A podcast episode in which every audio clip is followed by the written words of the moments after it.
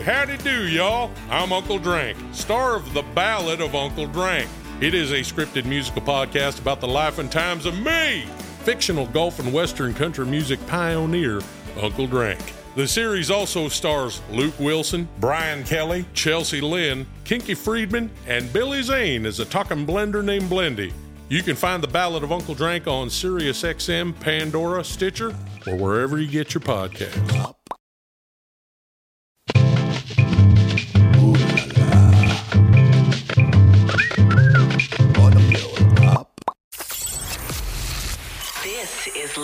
LA. Hey guys, it's Scott Lipps, and welcome back to yet another edition of Lipps Service, coming to you live today from my living room. Today is May the 4th, and my guest today is the amazing Rose McGowan, a director, an actor, an activist, an author, and a musician. We're going to talk to her about her new record, Planet Nine. She's appeared in many films like Grindhouse, to TV shows like Charmed, Time Magazine's Person of the Year in 2017. Citizen Rose, her docu-series appeared on E! She has a very powerful voice. We'll talk through some of it and uh, get into her whole story, and also, more importantly, her record that's just out. So, Planet Nine coming up with Rose McGowan. If you guys like the show, please make sure you review it and rate it on iTunes, Spotify. The show is free, it's available everywhere. So, it's really important to us that you rate and review the show. I know we're all going through hard times with this pandemic. Hopefully, the show can bring you a little love and light, a little bit of laughter, and something to distract you from what we're going through luckily it seems like the restrictions are lifting slowly day by day. I feel like uh, what i just heard some of the shops in la are going to start to open on friday flower shops and bookstores and a few retail stores. So slowly we will get through this if we stay strong together. I'm excited for our guest today. The show you're about to hear was recorded actually rose was in the yucatan peninsula. So every now and then there's some glitches a little bit of audio trouble, doing our best to edit it for you. Sometimes during this pandemic, I really had to pivot and figure things out for myself that I'm not a sound engineer, so do the best I can during all this, but hopefully it sounds all right to you. Let us know what you think. Let us know your thoughts. And here coming up in just a moment, Rose McGowan. This is Lipps LA. Our show today is brought to you by the fine folks at Thursday's Boot Company. You guys have seen me rocking these boots in every other picture I have on Instagram. I'm always repping them. Thursday's Boots is a bootstrap startup that makes the best handcrafted boots and sells them direct to consumer at some of the lowest markups in the footwear industry. Thursday's Boots tagline is highest quality, honest prices because they use some of the best materials like full grain leather, supple glove leather lining, and gold standard Goodyear welt construction. Thursday's Boot Company sells their boots at prices starting at just 149 with free shipping and returns. They've been featured in all the best fashion press, from Esquire to GQ to Cosmo and Vogue. And more, more importantly, they've gotten over 20,000 five star reviews from real customers. Thursday's boots are perfect for people who understand quality and don't want to pay a high retail markup for great looking pair of boots that are built to last. So check them out at Thursday's Boots on Instagram. My favorite shoes, my favorite boots. You always see me repping them. You'll love it. Hey, howdy do, y'all. I'm Uncle Drank, star of The Ballad of Uncle Drank. It is a scripted musical podcast about the life and times of me, fictional golf and western country music pioneer, Uncle Drank. The series also stars Luke Wilson, Brian Kelly, Chelsea Lynn, Kinky Friedman, and Billy Zane as a talking blender named Blendy. You can find The Ballad of Uncle Drank on SiriusXM, Pandora, Stitcher, or wherever you get your podcasts. You're listening to Lipps LA with Scott Lipps. Thank you so much for coming on. It's great to meet you. I think we have a lot of Great. mutual friends, so it's nice to finally meet you. Yeah, we've been like circling each other for a long time, I think. Yeah, it's great. It's great. So, and and for some reason, if the Wi-Fi cuts in and out, we'll just, you know, we'll make it work somehow. So it's so great to meet you. I want to talk a lot about your album and how it came about, and obviously it just came out what about ten days ago, Planet Nine, and it, it's great. So congrats on the record. I want to talk about your musical journey and talk about your life in quarantine. And you said you're in the Yucatan, so I'd love to know about where are you now? Where are you living? Were you in Mexico before this? No, I was hi every by the way, thank you for having me on. I really appreciate your your music history is vast and your knowledge is vast and saying you like my album. I hope it's true because I want to believe it's true because I think it's awesome too and I can't wait to talk to you about it. Yeah, I was not. I was in Norway Oh, okay. and I was giving a speech there And um, right then, northern Italy got locked down, and then southern Italy got locked down. And I just thought this is coming. And my lease was up in New York City, and I thought that's just not where I want to be right now. It's just too. I need nature and trees. So I thought, okay, I, I know where I can go for like a third of my New York apartment and have like an amazing house with a pool, but it's still like a third of what I was paying in New York, and it's beautiful. But you know, it's weird times outside the wall, but you get into this weird bubble groove, right? Of course. You feel that way? Like Yeah, you're in yeah. this kind of bubble? I'm in. I'm a New Yorker, Rose. So I really, you know, I'm, I'm longing for the day I can go back to New York. I, I really miss it, and I feel so terrible for everything going on in life. I mean, how long have you been in Yucatan? I've been here now for five weeks. Wow. Okay. And are you it- are you decompressing? What's your life like there now? I, I weirdly, when I was on a TV show a long time ago, and TV fame is a weird kind of fame uh, because you're in people's bedrooms and their eyes kind of dilate when they meet you. And it, it's a bizarre fame. But during that period of my life, I was basically in quarantine. I didn't go out of my house. Um, like if I did, people like once in the Vatican ran after me and pulled my hair out of my head, like crazy stuff. I was like, and I was small, so it's just like, no, I'm used to being alone, and I'm used to just having a lot of time to think. And I th- what's cool about this period right now, I'm very uncool in a lot of ways. And if you're lucky enough to not, you know, I'm okay for the next year financially. So if you're lucky enough to have like a, a year banked, or you're not worrying about getting instant formula, or you know, if you're lucky enough to not have that, then you know, I think this time really be used to kind of do internal research on like what you're about, who you are, because we're never going to, hopefully not.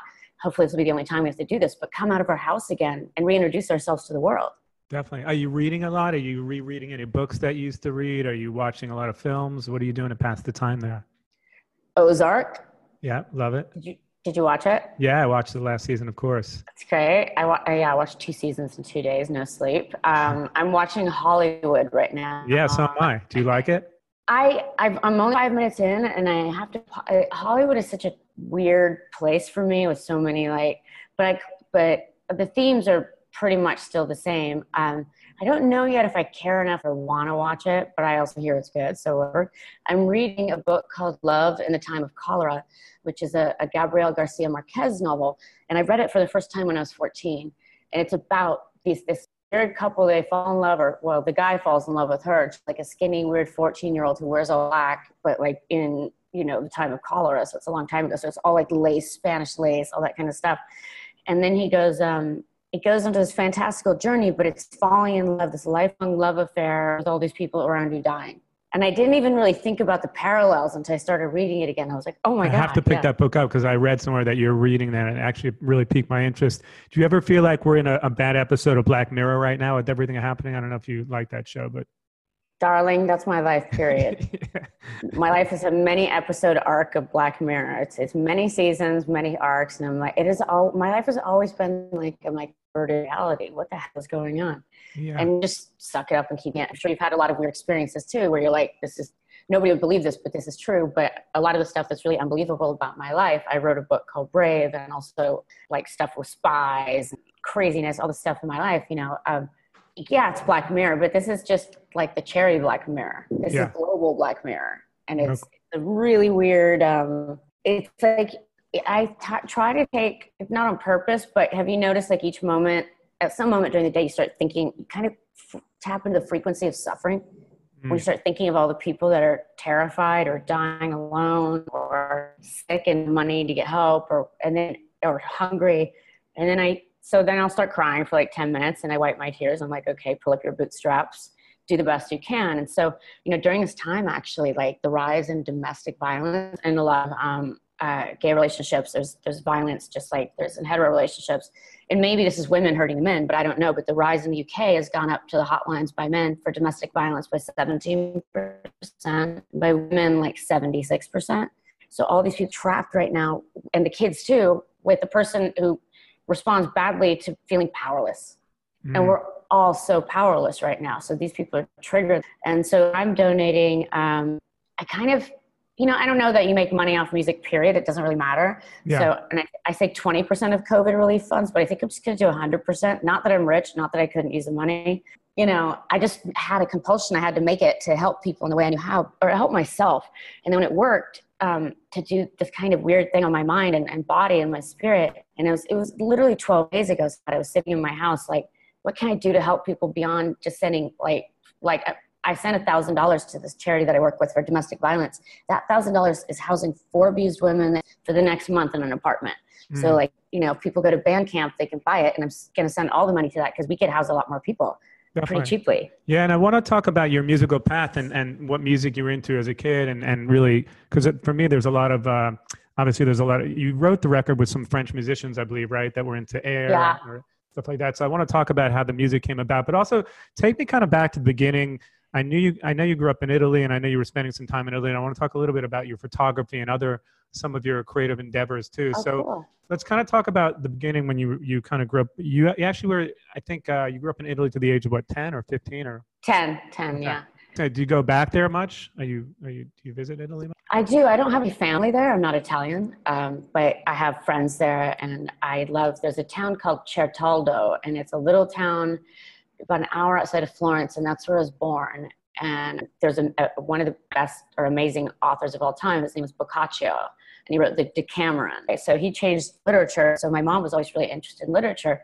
My dad loved photography, and I found this little camera, but it got taken away from me. But I forever after I started seeing everything through like the rectangular lens of it was like something was happening to me.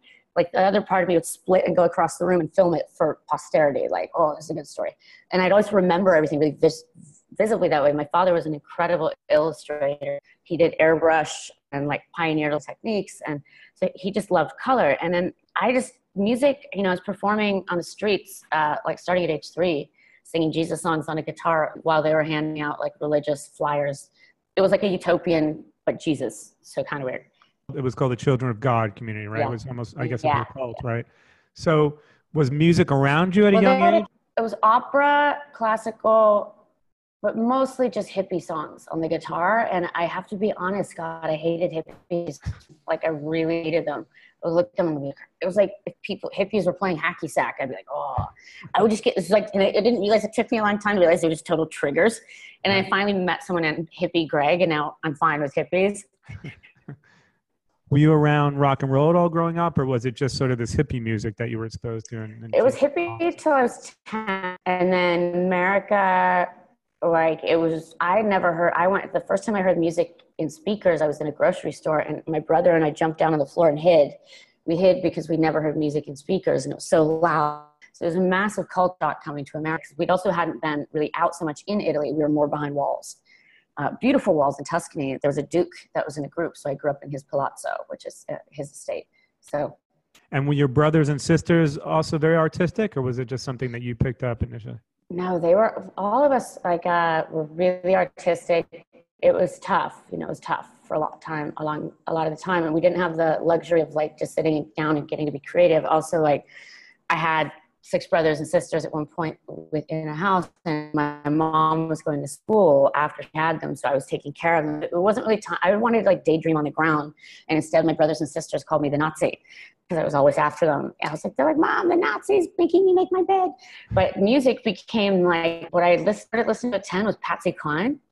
And um, I don't know how I found it. And it just, it, I, it soothed me. And I went to sleep to her voice. And I would teach myself, you know, it's not on Planet Nine, I don't sing with full voice. I learned how to project from her, how to pull in, how to attach emotion.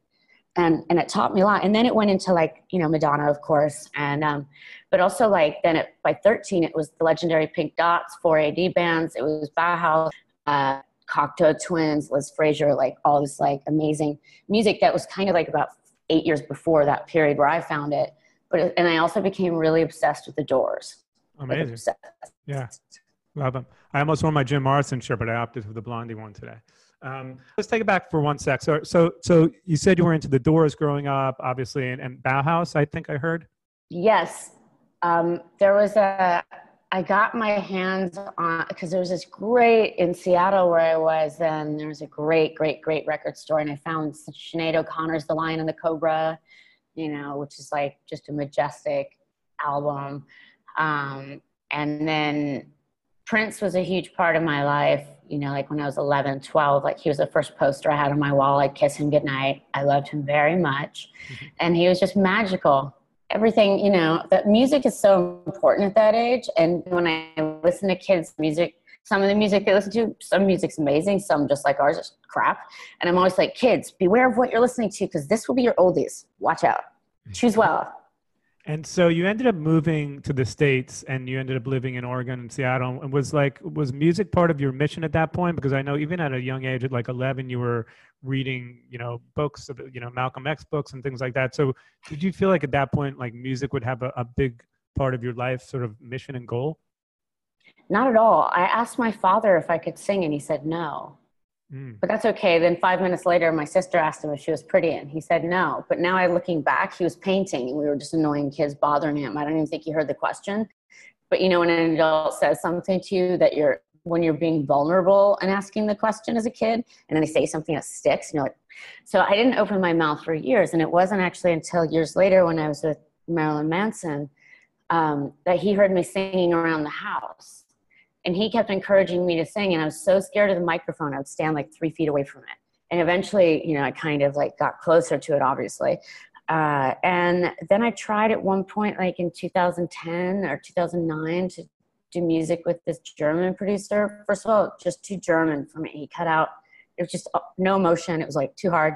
And then also Lindsay Lohan and Paris Hilton came out with an album right around that time. And I was like, mm. oh, I'm fucked. Because we, we, please, any work that I would do, you know, and I was on a TV show at that point. So any work you're going to do, you're going to be tarred with that brush, and no one's going to take you seriously. And the thing is, about my work, I take it really seriously. Yeah. I really care. Because about five years ago, you put out RM486. Was that because that's sort of very similar it's, it's a, same kind a, of feel? It's a beta version of Gold. So that was like just a beta version. It was just, it was never even mixed or mastered.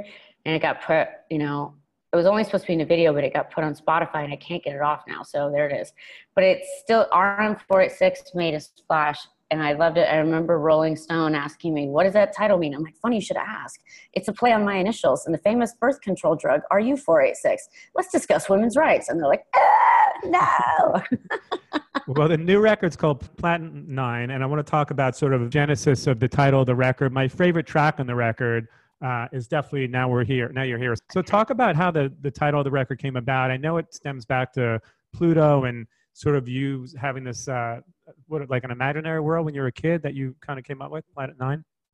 Yeah, my imaginary friend was a world and a planet, and uh, it was a reaction. I got sent to a school and a military base when I that's where I went from hippie Italy to to backwoods Washington, and um, that was a tough transition. And so I created my own planet. And I thought, because they kept trying to tell me about America and how great it was. And I was like, but you're not being great. You're not nice. You're being awful. And you're not a good representation of this place. It's beautiful, but the people I found that I was around, being at, was, you know, kind of military and rednecks around there, it was tough, especially if you're different and don't speak English. And um, so I created my own planet, and I used to literally space out all day long at school. Like the planet, the globe would come out of the ceiling and circle around me, and I'd be protected and safe. And I used to wonder what lights were on there, what sound frequencies, how fast sound and light went, all that kind of stuff. And then you know you forget about your your imaginary friends, you forget. But then like five years ago, six years ago, astronomers found Planet Nine. Uh, because that's when they announced Pluto is no longer a planet. They're like, because we found a planet that's in front of it or whatever. It's called Planet Nine, and I almost fell over. I was like, they found my planet. And then, uh, because it's like a, it's next, a new planet that hadn't been discovered. Really. Yeah, yeah, yeah, yeah. And it, it was like, it was just wild and you know weird. But then I had a strange thought. I was like, I need to make music for my planet. it's like obviously. and so let's talk about the track. Now you're here. It's my favorite track on the record. Tell me about the writing process, Rose. How did it come about? I know you work with a lot of people on the record. You teamed up with. Uh, uh, let's see, a, a French musician, um, DJ Falcon, who did Daft Punk's record, right? Right. And yeah, so he did my favorite Daft Punk song, "Contact." And David Sitek from TV on the radio. So let's talk about how, like, the process of writing this record for you. Yeah, the process was really organic, and I, I, you know, I made a record, and I'm just, you know, even if nobody ever liked it, I can say I made an album. I produced. I had no idea what I was doing. I didn't have contacts in the music industry. I was actually shooting these two French dudes for the cover of their album, and I heard the music behind me, and I was like, "What is that?" I'd never, and it was this underground duo called Punishment, and they're in Paris. So they're the ones I started with, and then it just organically flowed from there. So now you're here. You know, it's just because the it's actually a concept album. So it's the the first one is called Kines Venetici, which is very hard to pronounce but the first track, and that's like kind of earthy, and it's almost like a it's like kind of a, a massive attack vibe with the boom boom boom, and then it's like what's so good, why do you stay? It's just spoken word a little bit, and then it and then the end is so shine like you're meant to. And that's the first song to kind of like get you off this planet like okay let's go. And it kind of shocks you a little bit not shocks it's not hard but into listening in a way. And then signing the next song is it's like almost a chakra move like this one the kind of in a first one is your head then it goes to your throat then it's your heart and it moves its way down right siren is for your voice and it's for all people who've been hurt. And then now you're here is like, now you've made it through the hard part, and now you're in the beauty of Planet Nine. So now you're here, and the lyrics are bliss we ride across all planets. My home is Mars, yours is Saturn. On golden sun and winged horse madness, astral planes, our stars are magic. Now you're here. Yeah, I love what you wrote about the record too. Here is my prescription for maximum effect. Turn up the lights, not even candles find a comfortable place to lay and shut your eyes. And, and it just goes into sort of the meditative sort of qualities of the record too, which is great. Uh, and I think it's a perfect record for what's going on right now. Obviously, people need they need to get away. You know, everyone's dealing with mental health issues right now. It's it's really hard. A lot of totally. people struggling, and I think the record fits in really nicely with what's going on right now because people definitely need to escape. Let's talk a little bit. I know that you directed a film Dawn uh, about six years ago, right? And actually got nominated yeah. for the Sundance Grand Jury Prize. So talk to me about sort of that experience too, because I know that I feel like your life also behind the camera is something that really inspires you, as well as making music now and a lot of your other endeavors. So is that something I think we'll be seeing more of? I hope so. I kind of honestly, I knew I was going to take down a bad man publicly, and I knew that I'd probably never get to direct a movie again. So when I made Dawn, I funded it myself, and it's set in 1961. I did the set design, all the furniture, and it's a beautiful, gorgeous piece. And it's about, you know, the the gist of it, you know, is about like what happens when we send girls out into the world with politeness as their only defense. And I wanted to study that. But also, it's also kind of an autobiographical tale of what happened to me in Hollywood, metaphorically. But it's really beautiful with these two, like a 16 year old and an 18 year old. And and um, it was a joy and i felt like when i was directing it i was like oh my god i'm wearing pants that fit me for the first time because always acting like it, it doesn't take your mind it takes yeah. your emotion it takes stamina it takes resilience it takes your ability to want to do weird things but it does not take you know and takes discipline but it didn't use my mind in an intellectual way and, and honestly for years i thought my brain was turning to mush and luckily so then my friends wrote this amazing script and uh, and there we and I went and Ridley Scott's company produced it, which was great. He's a great director. Yeah. Um, I went to Sundance with it, but I was still very much and um, blacklisted by Hollywood. So everyone that was in my it opened Sundance. It opened the festival. It played four times there, which was an amazing experience. And then it went to Sundance London and Sundance Hong Kong as well, nominated there. But it was weird. The eight directors that were in my that we were all competing against each other, they're all on their second films or third films by now and I'm like, and I not, I didn't have one single call, not from, and it got mad press. Like it played at the Lincoln Center. Sundance put it in theaters. It got, it got like toured around. It got a New York Times review, but it was just so obvious what was going on. And I, I knew that was going to happen, but I didn't care. I was like, I'm making this art anyway. And luckily, you know, a couple people at Sundance didn't fall for the blacklisting or hadn't really heard about it or something. Maybe it was more in quarantine to Hollywood. Um, but that really visually helped. it's really stunning too. It kind of reminds me of David Lynch in a way. Yeah, that's what people say. You know, I've only watched a quarter of a David Lynch film because I got so scared. I, I like was so freaked out that when um, uh, what's his face in Blue Velvet is huffing Frank. Yeah. And Dennis Hopper, and he's like huffing and he's making scary sounds, and I was like, I was, I was like, ah, and uh, I need, but also it was interesting because um, I like David Lynch's mind, but this has a really solid story. But the visuals are just, I wanted to make each frame so you could pause it and it could tell the story on its own, but also be a masterpiece because I do believe that everything you put on screen gets into people's minds. So give them beauty and everything counts. Like a lot of directors are like, oh, I hired a great, you know, set person or I hired this person so that I'm going to focus on the actors and the action.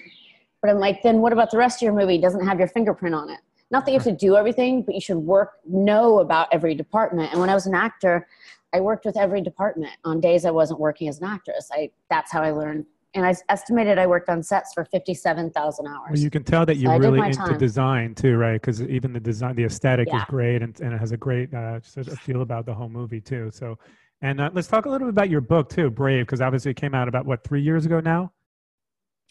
Uh, two, Two years, okay, okay. 2018.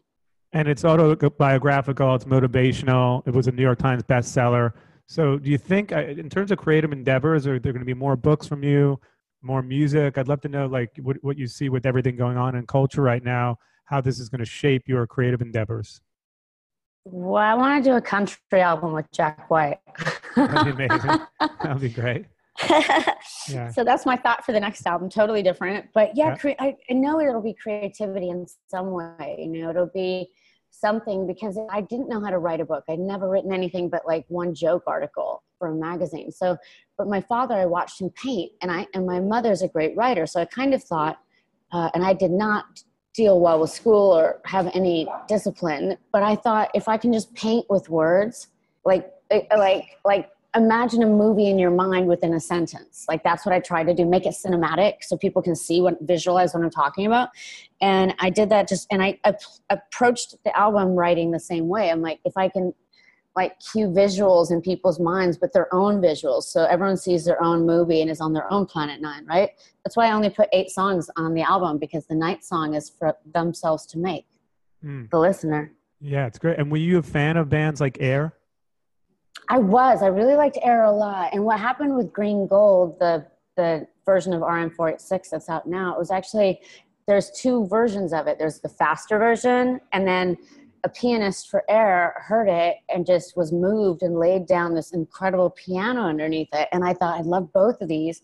I don't want to split them up, so I I, I did it into one sound trip. Like it starts with haunting piano, the beautiful piano, and the dialogue from Blade Runner. I've seen things you people can't imagine. One of my Attack favorite movies on of fire off the shoulder of Orion. That was my dad's favorite movie and his Yeah. favorite score. So yeah, so that was my homage to my dad. Also, And so, did uh, just to, about the process of writing? Did did DJ Falcon send you the music? Did you create the music yourself? Like, how collaborative was the effort together? yeah, he sent me the music, and then it was funny because I don't know what I was really busy or something, and I was going to Biarritz uh, in the south of France where he is to record three of the tracks, and I got there, and I'm really tired, of course, jet lagged from LA, and I get a uh, message, okay, we have to go to the studio in two hours, and I realized I'd, I'd slept the whole way on the flight, and that was the time I was going to use to write, and I had no lyrics written, and I had to be in the studio in two hours for three songs. I was like, oh fuck, oh fuck. So it just it, but it, it honed it in. I wrote Lonely House, which is seven and a half minutes of spoken word over this kind of rising operatic beat, and um, space beat, and then Cyrene and We Are Free. I did all that like in an hour and a half, and I think that that you know being under the gun really helped. I honestly, do you ever create things or do things and you're like, how the hell did I do that? Yeah, I mean, a lot of people create things in their dreams, right? And sort of they wake up the next day and they. I don't ever write my dreams down, but there's so many artists. I, I hear these stories that they write music when they're sleeping and they wake up and they have this masterpiece. I'm like, that never happens to me. Um, No, that wish- hasn't happened to me did. either. but so so the lyrics to Cyrene, like, how did that come about to for you? because it was just a driving beat and um, you know and also one of the, the main genesis of the the album besides the planet nine part of it was that i raced my porsche on a track outside of la irwindale and um, i like doing it i tried to get permission sometimes to do it at night because that's just ultimate freedom and I was wondering, I was like, what music? Because I feel like I'm about a foot off the ground and flying through the sky. Like if the highways were made of stars, that's what I feel like right now. What kind of music do I want to listen to? So it's all made also for driving at night, typically, and hopefully well and fast and free, not in traffic. And um, so Cyrene was like, um, I don't want to be a downer, but it's really it's my love letter to people that have been hurt in this world and it's i know your truth and the, the people that get lied about when they come forward and say what their truth is and they get slut shamed and called a whore and so those lyrics are i know your truth i know your rage i know your lies i know your pain i know your truth i know they lie but then it's take my hand, you know. So it's like it's like come. It's a it, we can change maybe 2.0 versions of ourselves. Mm. Definitely, it's great. And do you anticipate more videos? Because I know you did one video so far. Are there, there going to be more videos that you directed? I actually have visuals for the yeah. I shot visuals for the entire thing, and I did it all myself. One, the Lonely House, the seven and a half minute spoken word. That is, I strapped a camera to the hood of my car and drove through the Blade Runner tunnel in downtown LA on Second Amazing. at like 120 miles an hour so I could slow mo it. And it, I washed it in this kind of purple light. And so it's this epic slow mo journey out of this tunnel during that during that spoken word track. But the jungle where I am has crap Wi-Fi, so since I just decided to release it, I can't upload. A lot of noise behind me. I'm sorry. I mm-hmm. can't upload the the visuals, but I'll get there. But it's meant to also. This is meant to be. I want to do like an immersive experiential tour, like not performing this. I don't want to do that. But um, but like Visual, I want this when the music's be, played, the visuals like an immersive like, kind of experience like that. Yeah, but with the visuals I've shot, and I didn't do them digitally. A lot of them people think are digital, but I don't know how to do that. So I had to do it like what we call in the movies doing it practically mm. with like hands-on what's i use karaoke lighting for god's sakes in some of the parts but it looks like it's this epic thing and i have this one coat that i got in afghanistan that's made of glass and if you put a special light on it's kind of like the nike ones you disappear but this is military grade so i have this whole video where i'm it looks like i'm floating in space but just you don't see my face or my hands it's just this puffer and the hand moving at slow mo. But I shot that during the day. I just had the special light on me, and and my hand and face come into the screen at one point. You can see me, and then I disappear into the darkness. And I have so many like amazing CGI friends, and they're like, "How did you do that? Tell me the program." I'm like, "I would never know how to do that. Like I just know movie tricks." Would you say that being in quarantine now, too, Rose, is sort of that? Uh, that affecting some? Are you doing some writing now? Are you writing any scripts? Are you writing any music that would sort of be shaped by what's going on now in culture? More photography and video of it. Um, I wish I could share. We I shot um, something great last night. Um, the there's some interesting lighting here that cycles between colors slowly um, in one part uh, of the house and um, it's with water and it just it makes for incredible visuals so i've been doing more photography and video yeah i was going to say where um, could we um, see your photography if we wanted to i know well soon when i have the visuals up for this you'll see them um, someday when i can get the planet nine visuals up but there are I shot myself for the cover of the Fall magazine. It's a UK magazine, so I guess you could Google that. The Fall Rose McGowan but that's I, I like building worlds with projections because people spend all this money building sets and i'm like just shoot something like i went to the oil fields in texas i filmed them and then i projected them back on myself and photographed it. So i look like i'm standing as you know it's my face among these oil things.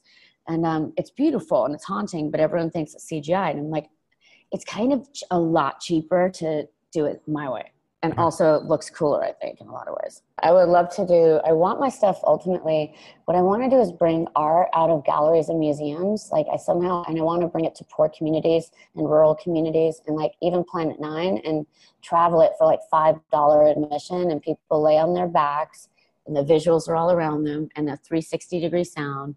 And I just want to make it like music for the people because it's for healing in the masses. And if everyone is walking around with this much trauma, then we're a sick society that needs to be healed and i'm trying to help the way i can. But i also find like you know art in general the museums they're beautiful but they're very elitist and they intimidate a lot of people. A lot of people just aren't raised with them and they're scared of it and they see it as like a school field trip and that's their contact. Whereas and there's no teaching art in in american schools like in public schools. There's nothing for it. And it's during obama like that it was 38 million for all of arts funding for all schools in America. So there's nothing. And, and that's what saves people. Like music saves people, literature saves people. Seeing a painting that somehow reminds you of you saves you. Definitely. No you question. know, it's Art pretty awesome. I think everyone's looking for a bit of beauty all around us now with everything going on this darkness. But yeah, for right now, I think Planet Nine and why I really wanted to release it, I was like, we cannot travel outside, but we can really travel inside and and planet nine is an album for the inside it's there's some bops on it paper magazine was like there's some bops on this which is true you can but bopping healing dancing is also healing you know what i mean it doesn't have to be serious So you can use this in many ways. The first time I recommend shut it, closing your eyes, putting on headphones and laying on the floor and letting go. After that, do the do the laundry, run, do whatever you want. Use it however the hell you want to use it. But to honor my work and, and like if I was had a painting and this would be the frame I would want to put on it to show it. So I would love it if people did experience it if they could the first time that way. Um, and then after that, do whatever the hell you want, remix it. And I, I'm building a site where it's going to be a hub because I want, I have visuals for Planet Nine from my Planet Nine, but I want to see what other people are inspired to make by it. So I'm going to make a hub for artists that they can just upload, you know, obviously nothing gross, um, but people that are inspired to make what their Nine looks like and upload it and have this on a site. I think that's pretty cool in a way also to bring more art to the people. Do you ever anticipate a time when you would perform this record live, or you think it's just going to strictly live in the way you know that it is now? Well, you know, the only one I want to perform live and I want to do it, NASA has an orchestra. And when the orchestra plays, it beams it up to everybody up in the space platform and floating around. And I thought I would love to do Lonely House, the spoken word with the space opera beat um, for, because I started with, Are you lonely on your planet? Are you lonely on the fringe? and it's it's a beautiful piece and it's my most personal one i that's the one i'd perform but the singing i just honestly i think singing live uh, my voice is better with like light alt country and or blues or 1930s music my voice is just better suited to it on electronic i don't it, it'll never sound as good on the album as it does on the album with electronic So, So I'm we'll just save that like, for the for the. Jack White country record, maybe. hi jack white are you out there hit me up what No. Jack, if you're listening. So, Jack, if you're listening, um, the he once I met him once. I did Oh, yeah? meet him, and he, and he took he he he told me a really cute story about how he used to have a picture of me on his tour bus when I had red hair once, and I guess that he liked redheads because his wife at the time was a redhead, Karen Elson. Yeah. So he invites me to. Um, I run into him in the Gramercy Park Hotel lobby, and he's just about to go play a show with the Rolling Stones um, that Martin Scorsese is filming at the Beacon Theater in Sure, New yeah, I York. remember that. Yeah. So he's, I just go along with him and I get sat next to his wife and her friends. And they look at me like, bitch, what are you doing here? And I'm like, I know, why? Kind of weird, but I, I, I just want to hear the music. And they were all really nice to me. It was fine. But that was a cool experience. But yes, Jack White, hello. Well, when the Jack White record comes out, we'll have you back on the show and we'll have you perform Okay, live, honey. hopefully. Um, make sure you guys download the record. It's available on, on uh, iTunes, Spotify, Bandcamp, SoundCloud, everything. Planet Nine is the record. Rose, it's a pleasure. I'm hoping to have you back on the show soon, especially when we have great. Wi-Fi, because I'm looking forward to that, so we can get everything in check here. Um, you're great. I, you're a big inspiration to a lot of people, and I, I know your book and a lot of things have changed a lot of lives for people. So I appreciate you coming on, even from the Yucatan. Um, and yeah, just just check out the record, guys. It's incredible, and it's been a pleasure to have you here. I appreciate you. I appreciate you, and it's great to see you. There you are again. All right, it's well, so nice to get to actually talk. Okay. know- It's great to great to see you. Thanks, Rose. I'll see you soon. Bye, Scott. Bye. This is Lipps LA.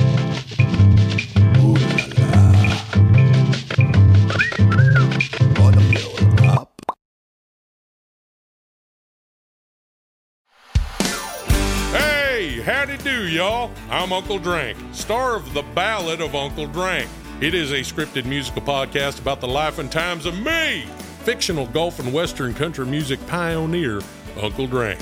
The series also stars Luke Wilson, Brian Kelly, Chelsea Lynn, Kinky Friedman, and Billy Zane as a talking blender named Blendy. You can find The Ballad of Uncle Drank on SiriusXM, Pandora, Stitcher, or wherever you get your podcasts.